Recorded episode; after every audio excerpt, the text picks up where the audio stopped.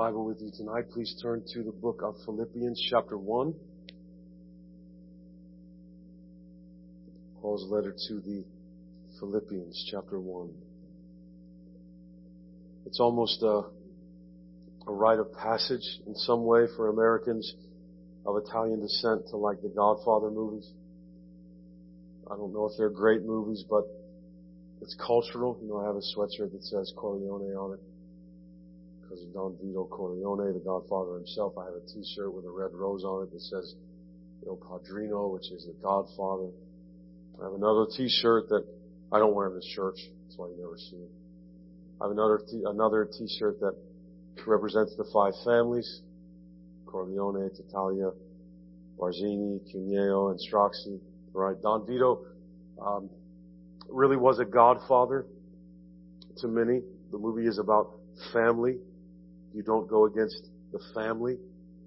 If there was a really earthy way, a really earthy way to explain what I think the essence of what the letter to the Philippians is all about, it could be summed up in the word family. Tight family. This is what we are. Comparing life to the church, uh, comparing life in the church to being in the mob is maybe not very, you know, um, complimentary, but it, it has some comparisons. It's not that far off the mark. But Paul's partnership with the church in Philippi was tight. And that relationship is more the occasion for this letter than any significant theological issue. Really, Philippians is somewhat like 2 Timothy in the sense that the possibility of death looms large over Paul as he writes. He's in Rome. It's about AD 62 when this letter was written. We can gather from 2 verses 20 through 26 that his life was literally at stake as he was writing. He's waiting for the verdict of the imperial court on him and the prospect of his own death, his own mortality is enough to make Paul write a letter to this congregation that he cares so much for because they've been so close to him in his ongoing work for the gospel. Philippians is a, it, it, these are the things he wants these people to know and to remember and to have and to not forget, not compromise on. How might we as Christians say our final farewell to our own people if we knew that we were near death? What would be important? What about coming to the end of our lives and having the relational matters be the priority rather than the financial matters, as it was the case for Paul? That's part of the theme of this letter, beloved. What would we as Christians have to say to each other at the end as a family created specifically to be engaged in a conflict for the souls of people. The fellowship we have with one another has to go beyond mere affection for one another to Christ-like affection for one another that overflows in knowledge and discernment as the text says so that we're productive for the sake of the gospel not just for ourselves. Let me pray. Father, let the words of my mouth and the meditation of my heart be pleasing in your sight, my rock and my redeemer. Father, watch over all who hear, that we may believe together your perfect and gracious word in the name of Jesus Christ and for his sake. Amen. Verse 1. Paul and Timothy, bond servants of Jesus Christ, slaves, to all the saints in Christ Jesus who are in Philippi with the bishops and deacons, grace to you and peace from God our Father and the Lord Jesus Christ. Now, if you'll bear with me for just a few minutes, uh, it would help us quite a bit in order to get a sense of why Paul has written this letter if we were to recall the events of Acts chapter 16. Paul had received, if you remember, if you know the flow of Acts well at all or have studied it, Paul had received his Macedonian call during his second missionary journey while he was in Troas, which is what led to his ministry in the city of Philippi. And specifically, Acts chapter 16, verses 6 through 34 recount for us the conversion of this upper class woman, a seller of purple goods, which is very, you know, posh at that time. A woman named Lydia. Then a slave girl, an encounter with a slave girl who was demon possessed and being used for the financial gain of others. And then with a working class Roman jailer and his whole household by extension. This extremely diverse group brought together under the banner of Jesus is the core group that made up the beginning of the church congregations in Philippi. But we also learned that Philippi, the city where they had landed and stayed for some days, Paul says in 1612, was really the foremost city of that part of Macedonia. It was uh, colonized for the sake of Rome. Paul and his missionary team started among a base of pious women who were already there praying every Sabbath, meeting there on the riverside to, they, they spoke to them there. Lydia worshiped God and they built on that, right? No need to reinvent the wheel. If it's there, start where it is, right? But Philippi was also filled, like most of the colonies in the Roman Empire, with paganism.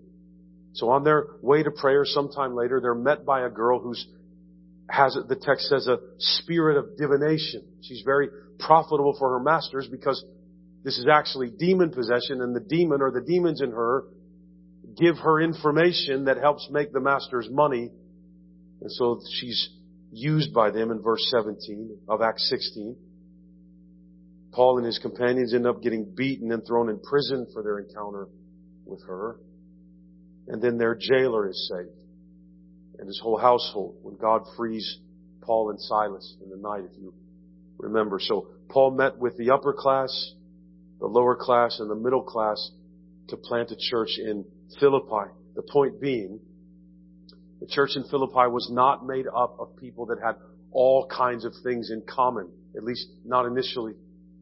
It wasn't an affinity group where they were already friends. They already knew each other. They already went in the same social circles. They did not, not even close. Today, many churches in the West in general are started for that reason specifically. Right on the opposite side of the spectrum, so that people who are already friends, already have so much in common, would also have a church that they all went to. It's not a terrible idea. It's not really a sinful idea. It's just not necessarily a biblical pattern of planting a church or why you would plant a church either. Now, if that's all you have somewhere, that's one thing, right? If everybody does know each other and everybody does have everything in common need to plant a church, it's not like you, you did something wrong or didn't do it the Bible way. It's just that's not usually the case, especially in communities today. How diverse is Moundsville?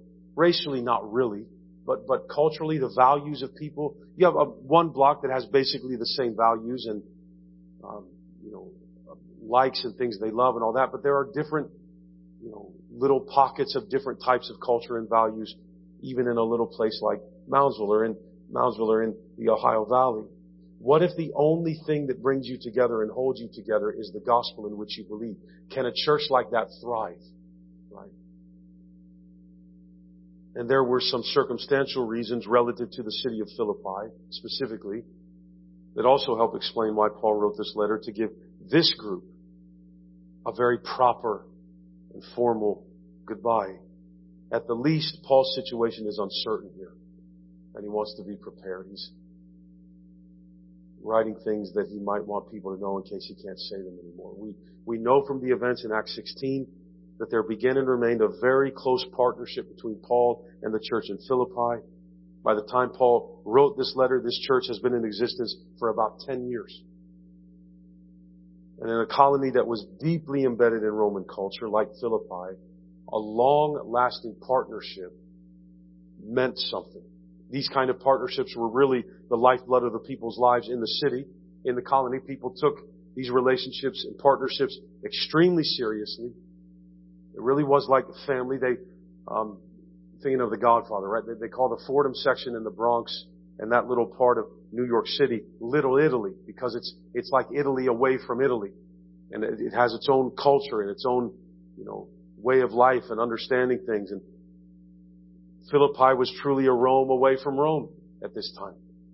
Like Little Italy is Italy away from Italy. It's amazing how a place's history will shape its culture and its values for even centuries to come. Some 104 years before this letter, in 42 BC, a very significant sea battle, naval battle, takes place off the coast of this area. The forces of Octavius and Antony defeat the Republican forces of Brutus and Cassius. And so two major battles that took place over the space of less than one month really decided the fate of the Roman Empire in this region. So after these great battles were over, many of the soldiers who fought in these battles and their families retired in this region. They brought all that Romanness, that culture, that those values with them and settled in this area, retired there. Philippi joined other Roman colonies who operated with special status under Roman law. You had all these Romes away from Rome all over the empire. The Roman people who settled here had a deep sense of connection with Rome. The writer and philosopher Seneca tells us that this is very interesting. That those who were considered the worst in Roman society, because Roman, Roman society is not known for its morality. Right? It's not known for how uh, upstanding or conservative it was. It, it's, it's not known for that. It's known for the opposite. But, so who did Romans consider to be the scumbags? People who didn't care about their social obligations. People who didn't take care of their duty to maintain all these connections. They weren't loyal to the family. They didn't live by them. They didn't respect them. Right? That's why I bring up the Godfather because that's more or less how Philippi operated. You have an obligation to the family. You have an obligation to this culture and to its values. And if you step out of that, society will consider you garbage. Like who goes against their family, right? You would have very powerful family groups that dominated the landscape in these places. Just listen, just like in many churches today. Think about it. Most churches that you know of, they're actually led by certain families. More than they are by the pastor or the elders if they have that. And so, if you're on their good side in a church, you can flourish.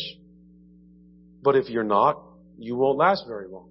And, and I'm not, every church I know is like this. There, there are certain families that really run the church. And so um, this is very common. You'll hear about that. You know, we all have stories of friends that we have in other churches or pastors that we know or these are the stories. You, you can't get around this family. If you want to do anything in the church, you're going to have to deal with this family or that family or these families that have formed a group and they're the ones that hold the line and preserve the church and make sure that it remains faithful, allegedly. Right? All these things. To converse like Lydia and the jailer, Paul was a part of the fabric of their very lives because of their partnership, because they were together in this. And it isn't that this church in Philippi has abandoned all these things. The, the, the gospel centrality, the gospel fellowship, which is what we're going to talk about in a, in a, the main thing we're talking about here tonight. If they had abandoned the gospel, if they had abandoned Christ, Paul's letter would reflect that. We don't really see that. Paul does not want the Philippian church to forget why it exists, what holds it together, what matters, why does its fellowship matter, why must it maintain itself?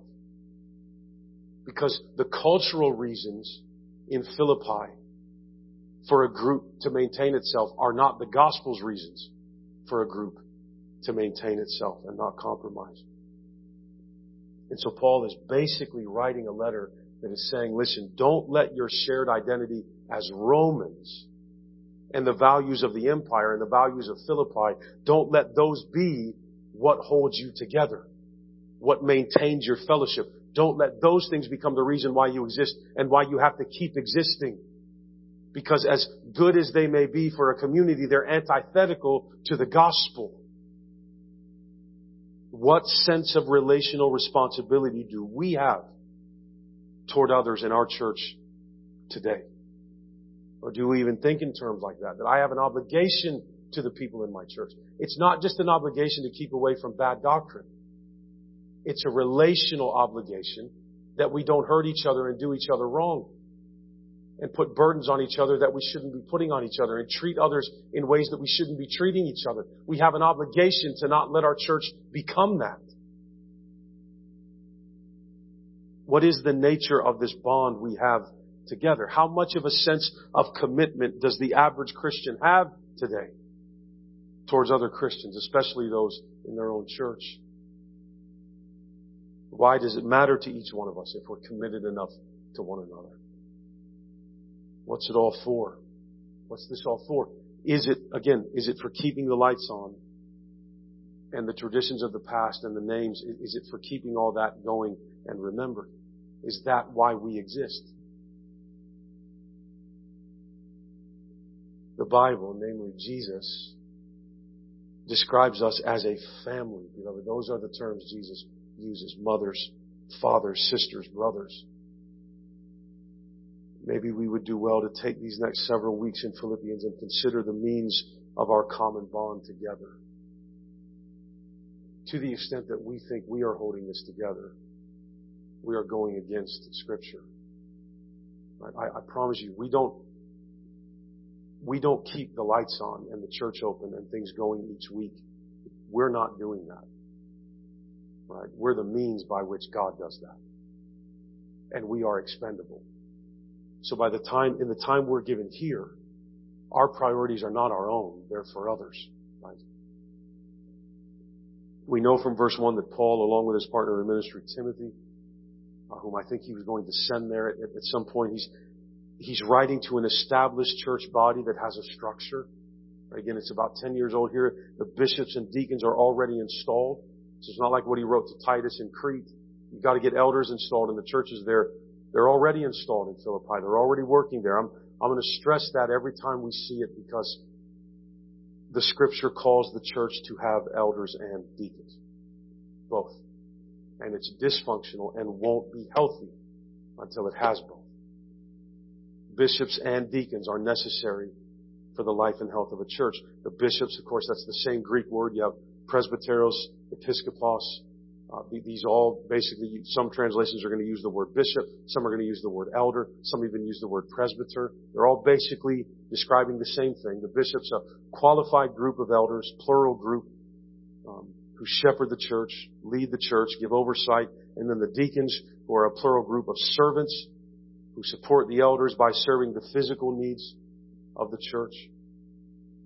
And I know, I, I, I know it's hard to make major changes like that. And I've, I've talked about it a lot and I, I, I have reasons right now for, for kind of pushing that out a little bit. I understand that, you know, I, I think that's where we need to be right now. I just, I want it to stay on the radar that eventually we're going to have to deal with that. And I don't say that like it's such a negative thing. It's not. It would be a wonderful thing as long as we do it rightly and for the right reasons and make sure we have the right men in the office. That would be the most important thing. The only thing worse than having no elders is having the wrong elders. That'll kill a church in a very short amount of time. It's a very serious thing. And I know it's hard to make major changes. Right? I know it's hard to make major changes. But sometimes, sometimes, the reason it's so hard to make major changes in a church is why the changes have to be made. The power structures of families or friends or certain groups that tend to hold the authority or sway in a church tend to not want to give that up. And listen, it's not always malicious. Okay? When I say that, don't let me paint any person or group trying to hang on to the church's past as evil. That's not categorically evil or bad. Okay? Because a lot of times, change also means liberalism and you lose the past and, and you go the wrong road. And so, so I'm not even talking about that. What I'm saying is, is that sometimes the reason changes have to happen are because making them happen would be so hard. Right? Because at the end of the day, you have to submit to scripture or we don't have the right to call ourselves a church. Right? We're just playing games with God's name. And you don't want to do that. I don't want to do that. None of us want to do that. Right? I hope not. But we do need to ask ourselves, how long can a church remain healthy if the reasons it won't change is because people don't want to lose their power? If that's the reason, if that's the reason the church can't change, it's unhealthy, right? But God will show the way. God will show the way for us. He will make the way plain. Paul says, grace to you and peace from God our Father and the Lord Jesus Christ in verse 2. These are the people of God in Philippi. These are the recipients of all that Christ has purchased for them. These are Christians to whom he's writing. In verse 3, I thank my God upon every remembrance of you, always in every prayer of mine, making request for you all with joy for your fellowship in the gospel, from the first day until now, being confident of this very thing, that he who has began a good work in you will complete it until the day of Jesus Christ. Just as it is right for me to think this of you all, because I have you in my heart. Inasmuch as both in my change and in the defense and confirmation of the gospel, you all are partakers with me of grace. For God is my witness how greatly I long for you all with the affection of, of Jesus Christ. To have Paul say that, Paul say that about a church, this is a good church. Paul loves this congregation. They are and have been a blessing to him since that first day with Lydia, he's talking about in verse 5, and the beginning fellowship with the praying women of Philippi 10 years ago. Their hearts have been joined together. You see what Paul calls what they have in verse 5? It's not just like, hey, we met each other and we liked each other and we became friends and now we're friends for life. No, it's, it's not that. They're not just another affinity group in Philippi. Philippi has tons of those. They're not just another partnership for mutual financial or social gain. Philippi has plenty of that. You don't need another one of those. It's not merely another group of like-minded people that join together to achieve a common purpose. A purpose like preserving their own culture and values. Or even a common purpose like preserving the empire and the kingdom and values of Rome. Theirs is a fellowship in the gospel. In verse 6, it's the gospel that began the good work of saving them, in them, and making them one and sending them out to proclaim it and make disciples, and it's Christ for them in this gospel that will finish the task he started and bring it to completion. Paul's hope that all will be well in Philippi isn't in the people there. That's not why Paul has confidence that everything will be fine. Because these are good people and they do good things and they'll accomplish what they need to accomplish. It's, it's not that. That may be true, but that's not why Paul has joy and thanksgiving and hope and confidence. As much as he loves and values these people, he's not hopeful for their future because of them. Paul's hope that all will be well if he were to not be there and what needs preserving would be preserved is the fact that it's Jesus who is at work there and not those people. That Jesus is responsible for this prayer being answered, not these people. They are the means through whom which God will achieve His purpose, but God tends to achieve His purposes through the means of people. Paul prays that would not be overridden. That the fact that it is Christ who is the source and reason of this church would not be overridden. Paul's confidence for their endurance and the faith they have is all in Christ, the one who started the work there initially. Isn't that amazing? Paul was the boots on the ground. And he says it was Jesus who began the work in Philippi. So the pastor's confidence in ministry, I thought this was, this was convicting to me in this study. The pastor's confidence in ministry that all will be well is in the fact that the Christ who started the work in the hearts of his flock will also finish it. The pastor, his job is to get the people rallied around the common goal of completion for the sake of Christ. For endurance and fellowship and all that for the sake of Christ. If a church is going to last and endure for God's reasons, with God's blessings, rather than our own. Christ will be working on these believers each and every day. See, he's always focused on the church. Always focused on his people, his sheep that he means to save and has saved. He'll be working on us, on them every single day to bring their faith to completion. That's why we won't falter. That is why Paul can have joy for them even when he's separated from them and might be dying. How could you have Paul as basically your kind of pastor of pastors and lose him and be okay? Right? We could, could listen. Imagine having not this as your pastor. Imagine the apostle Paul being your pastor and he's gone tomorrow. How in the world is it going to continue? Right? These are the things on Paul's mind. Not that he's, I don't mean Paul is arrogant. Paul knows their partnership is that deep, that he has that relationship with them. But he doesn't have to be there for them to be okay. Jesus in the gospel does, or they won't be okay. So he prays for them. In verse 7, he says that since they're all partakers of grace together, it's very right for him to feel so much affection for them. So he doesn't have so much affection for them because they've been his buddies for life, which is a fine thing, but that's not why he has so much affection for them. He has this affection because they're all one in Christ for the sake of the gospel. They're like him. Paul was a different kind of guy. He had different priorities, a different way of living, and these people had a very close partnership with him, and he has deep and true affection for them. And it's good and right for us to feel a sense of belonging and friendship with one another based on the gospel. The gospel transcends earthly friendships. What the gospel is doing and wants to accomplish is bigger and it's more important, and that's hard to let go of. You feel like you're betraying your friends. If following Christ or following your friends becomes an actual decision we have to make. And Paul says, you guys have never picked Philippi over me. Right? You never picked Philippi over me. And look at the fruit of that in his life. Man is coming to the end of his life as far as he knows, and he has to get a letter to them. When the fellowship we seek to have is gospel fellowship, fellowship based not just on what Jesus has done for each one of us, praise God for it, but for what Jesus has called each one of us to. That fellowship, when it's what binds us together, is deep and lasting and real.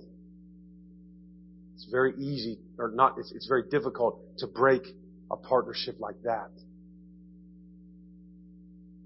When they stayed partner with Paul while he was preaching the gospel that in many places was getting him persecuted, he's literally sitting in prison. And when they stayed with him as a partner in his proclamation in the defense of a gospel the world found absolutely foolish and hated, a bond was being forged in those fires that wasn't put together by anything in this world or for any reasons in this world. And one of the bummers of, of church life as usual is that the bonds that are formed are usually formed over we stood alongside one another in trying to get past this difficult relational thing in the church. We love it. look, it's bigger than that. It's bigger than that. We spend all our time in here fighting about who knows what in here. That's not what our fellowship is meant to come from. We've really been through the fire of keeping that person from destroying the church with gossip. Well, great. I mean, I'm glad we do that, but like that's, that's not the cosmic reason we're here.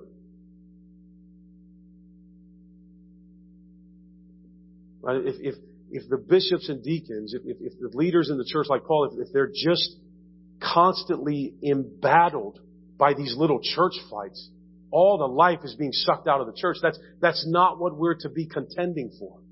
That's not contending for the faith once and for all delivered to the saints. Right? That's contending for just not being miserable for everybody. And we have to do that, but like that's not why that's, we need to get beyond that, right? You want to get beyond that so that what you're, if you're going to bleed and die, let it be for the gospel. Don't let it be for the carpet. Or whatever, right? Paul says he has them in his heart. They're dear to him because of their fellowship with him in the gospel. Everything else, even self-preservation in Philippi, had been set aside. You see that in the passage? Their affection for their Philippian family was overridden by their affection for the gospel family, and this has knit their hearts together with such a bond of love that Paul never once forgot about these people. Verse 8 again. For God is my witness how greatly I long for you all with the affection of Jesus Christ. This is His family. These are His people. What would make the man who said to live is Christ and to die is gain and mean it? What would make the man who was beaten almost literally to death, who got back up and walked into the city where the people that beat him were, what would make him speak of people in such a way? This is a deep bond they have to get that kind of bond with one another. Right? Real friendship. Real friendship. I hate business friendship. I hate it. You know? Just, you just, ah, that's one of the frustrating things, right? About, about pastoring is that there's just so many relationships that you had and then they're just gone, right? And pastors move on and churches move on and you just have this weight behind you of relationships that you once had that were everything and now they're just gone and you don't have them anymore. Usually because you went cross with each other over something you really didn't have to. You just did because neither one of you could be, you know, selfless enough to forgive or look over or let it go. So we just, we just have a wake behind us of just relationships that once were great and now they're not. And so it, it's, it's, it, it, it should be like this. Right? I mean, it should be like this. I mean, I don't imagine Paul was an easy guy to work for. Right? I mean, Mark had trouble with him. And I'm no Mark, right? Most pastors today are no Mark, and Mark was like, you know, and then Paul's like, yeah, leave him here. And you have Barnabas in there. Do we really need to leave him here? Yes, we really need to leave him here. But I mean, they, they had this relationship, this oneness, and, and to see what Paul's heart in that and what flows out of that. They never let personal things get in the way of their relationship with Paul, and neither did he. Paul chooses his friends very carefully for the sake of the gospel. And if people were willing to buy into his mission, they were friends for life. And that's where we really want to focus tonight here in the last part of this passage. Paul is going to take these next few verses here from 9 forward and define just exactly what he means by fellowship in the gospel. What is that? Because fellowship can become a very anemic word, right? Fellowship is like what you do sometimes as a dinner after church, and that's fine. Not knocking that. That is fellowship. Make no mistake. But I'm saying in our heads, it can become like that's what it is. This is a partnership. Fellowship in the gospel. What is it based on? What does it look like? How does a group of people know over time in their church that their fellowship is in the gospel? That that's really why they're together. Well, it goes on. It can't go unsaid. It can't be assumed. You assume it, you lose it.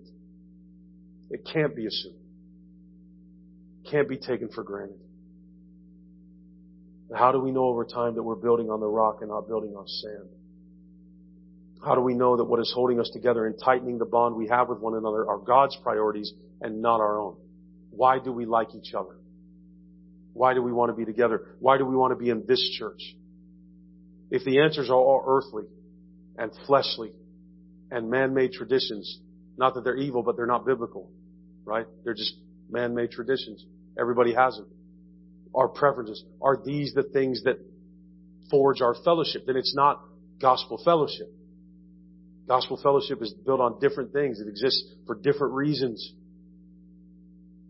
There are groups and organizations and kingdoms in the world that can last hundreds, if not thousands of years that aren't based or built on the gospel or God's word at all. In fact, many of them are built clearly on Satan.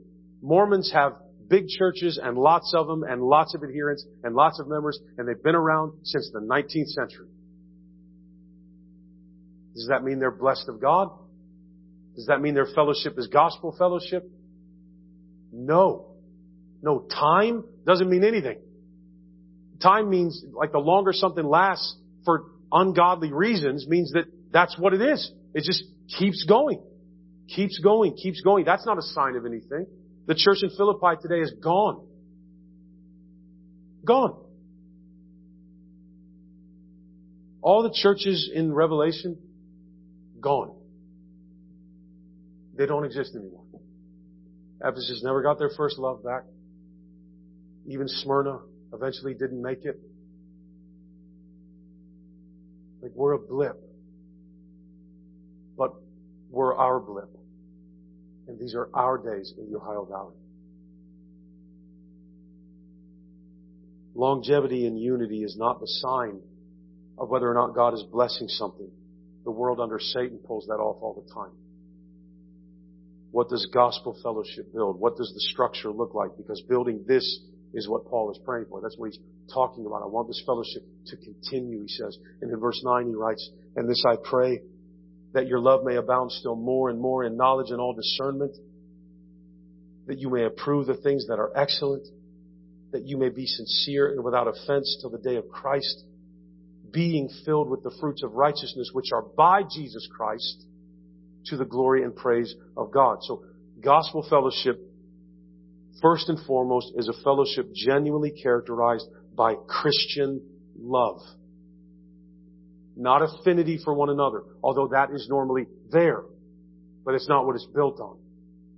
Christian love, the love of Christ for people. Love that, remember, is so different from what the world is that since Jesus loved Mary and Martha and their brother Lazarus, he stayed four days longer in the place where he was. Love that will go there, right? Love that doesn't operate like love in the world. In the church, the gospel is what builds the fellowship. We have to be careful to build on the love that will end up producing that which is pleasing to God, not necessarily what is most acceptable to us.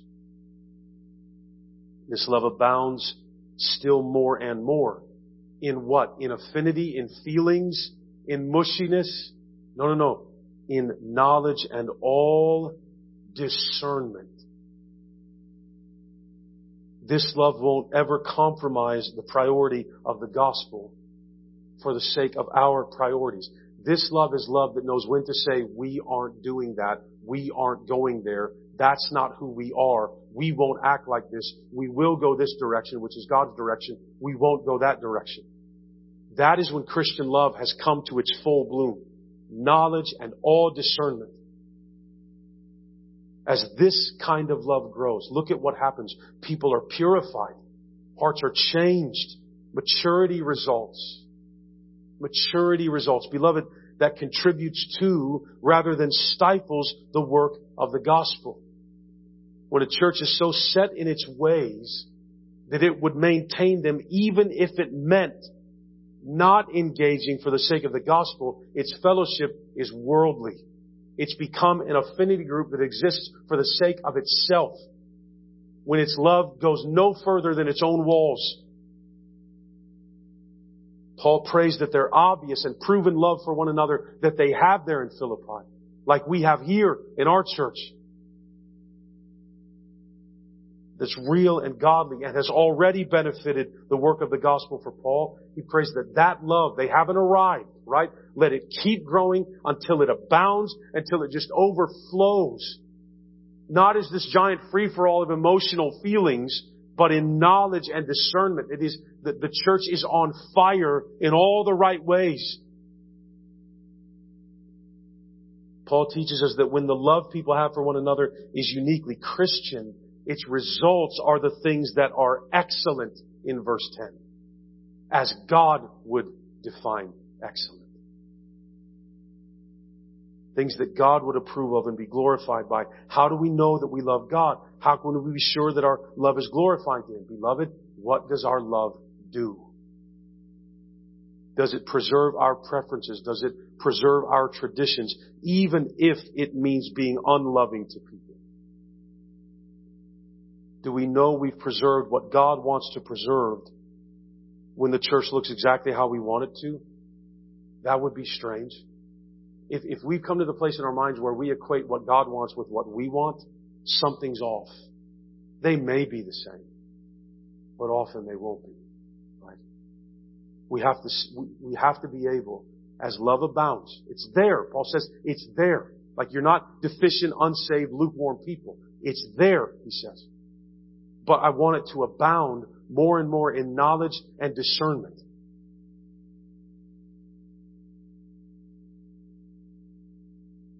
Right? If, if, if the fellowship,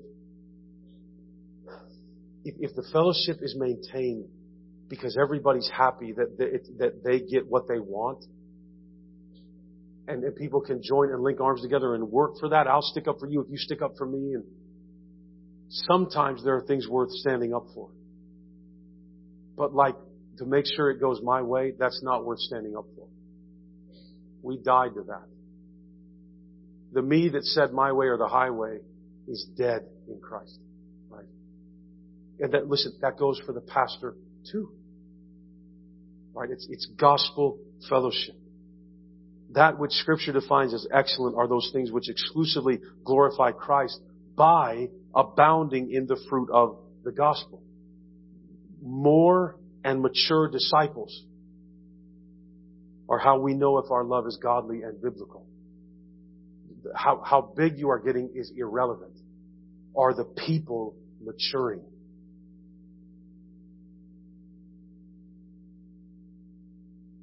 If we end up surrounded by ourselves in a hall of mirrors, our love was nothing more than a clanging cymbal in 1 Corinthians 13.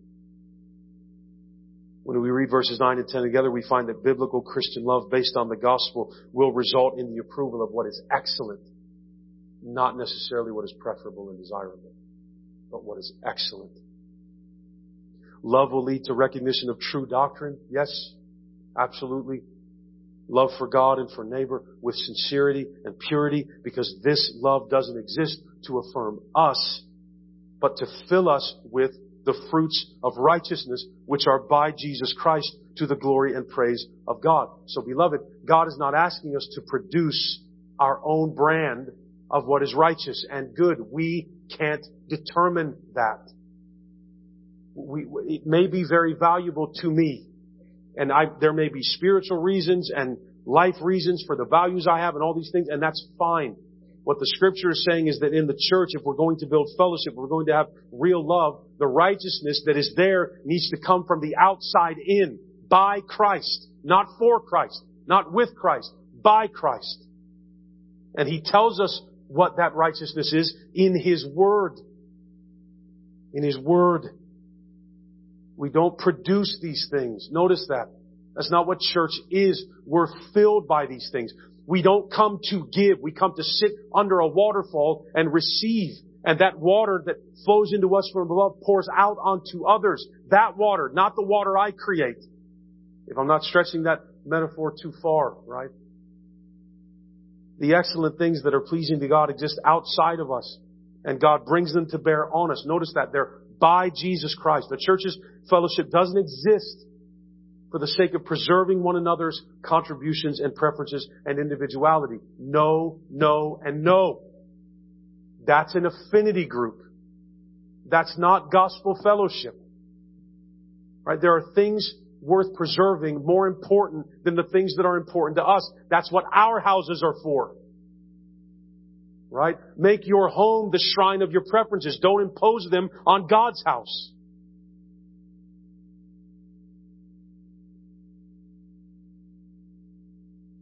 we exist for the fruits of righteousness that come from Jesus Christ. So distinctly Christian love, the fellowship of the gospel, listens and is shaped by Christ so that God is the one that receives all the glory and all the praise. Church is not with Him, beloved. It's not, it, that, it's not the way it works. It's by Him and through Him and for Him. The Holy Spirit was hard at work in this congregation. He must be for us. He must be for us. We don't do and ask God to show up and bless it, right? And like it and approve of it, no matter how many people we've ignored or pushed away or walked on to get it. Like, like how, how do we get there? Lord, I want to give this offering to you. Let me make a mess of everything and make everybody miserable until I get my way and then accept my sacrifice. It's absurd that we do this. We want love to abound in knowledge and discernment so that we aren't like that. So that we know to check ourselves by the Spirit when we're in the flesh.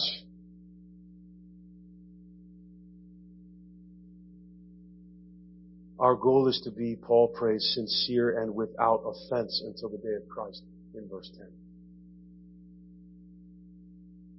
Sincere and without offense. There's nothing that offends more as a general principle than sincerity.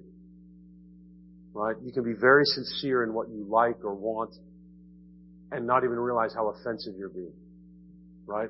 My son really likes superheroes. Okay? He's very sincere about it. I, I try.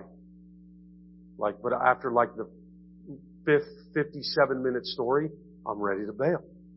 I'm ready. I'm like, buddy, I need a break. I love you so much. You mentioned that superhero again. I'm going to lose my mind.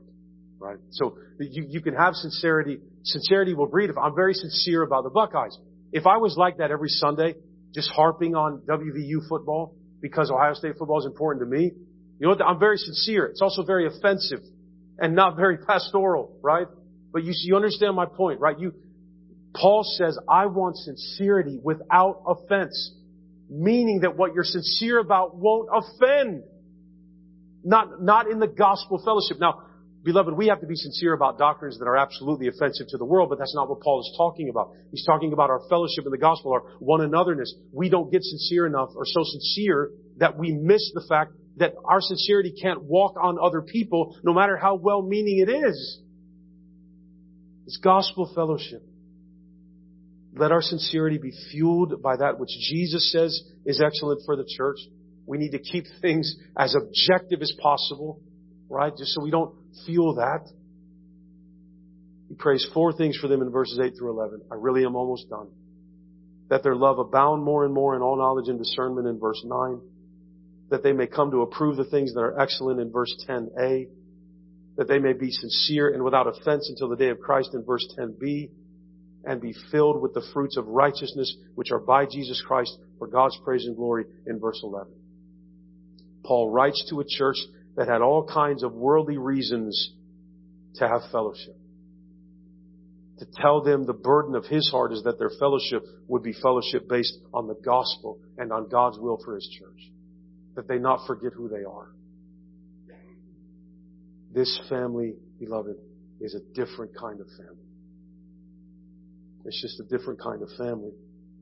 The world can build another organization that lasts for hundreds of years, and it will, and it is right now. Only God can create and sustain gospel fellowship. We have to pray together for this. I need you with me in praying for this, like you need me with you in praying for this. I don't want to say no to myself. If what we have, we could have without Jesus, it isn't gospel fellowship. If our fellowship isn't supernatural, it's worldly. And listen, we were created new in Christ for much more and much better than what they can get down at the Eli Club. Right? I've never been there. I don't mean any offense by that. I just, I, it's first club that pops in my head. I think it's elite. But I think people say Eli. I'm still working through that as a person. But the fellowship we have with one another must go beyond mere affection for one another. And that's pretty pleasant and wonderful, by the way. So it's not like it's evil. It's that we're created for more and for better. To Christ-like affection that overflows in knowledge and discernment so that we are productive together for the sake of the gospel, not just ourselves.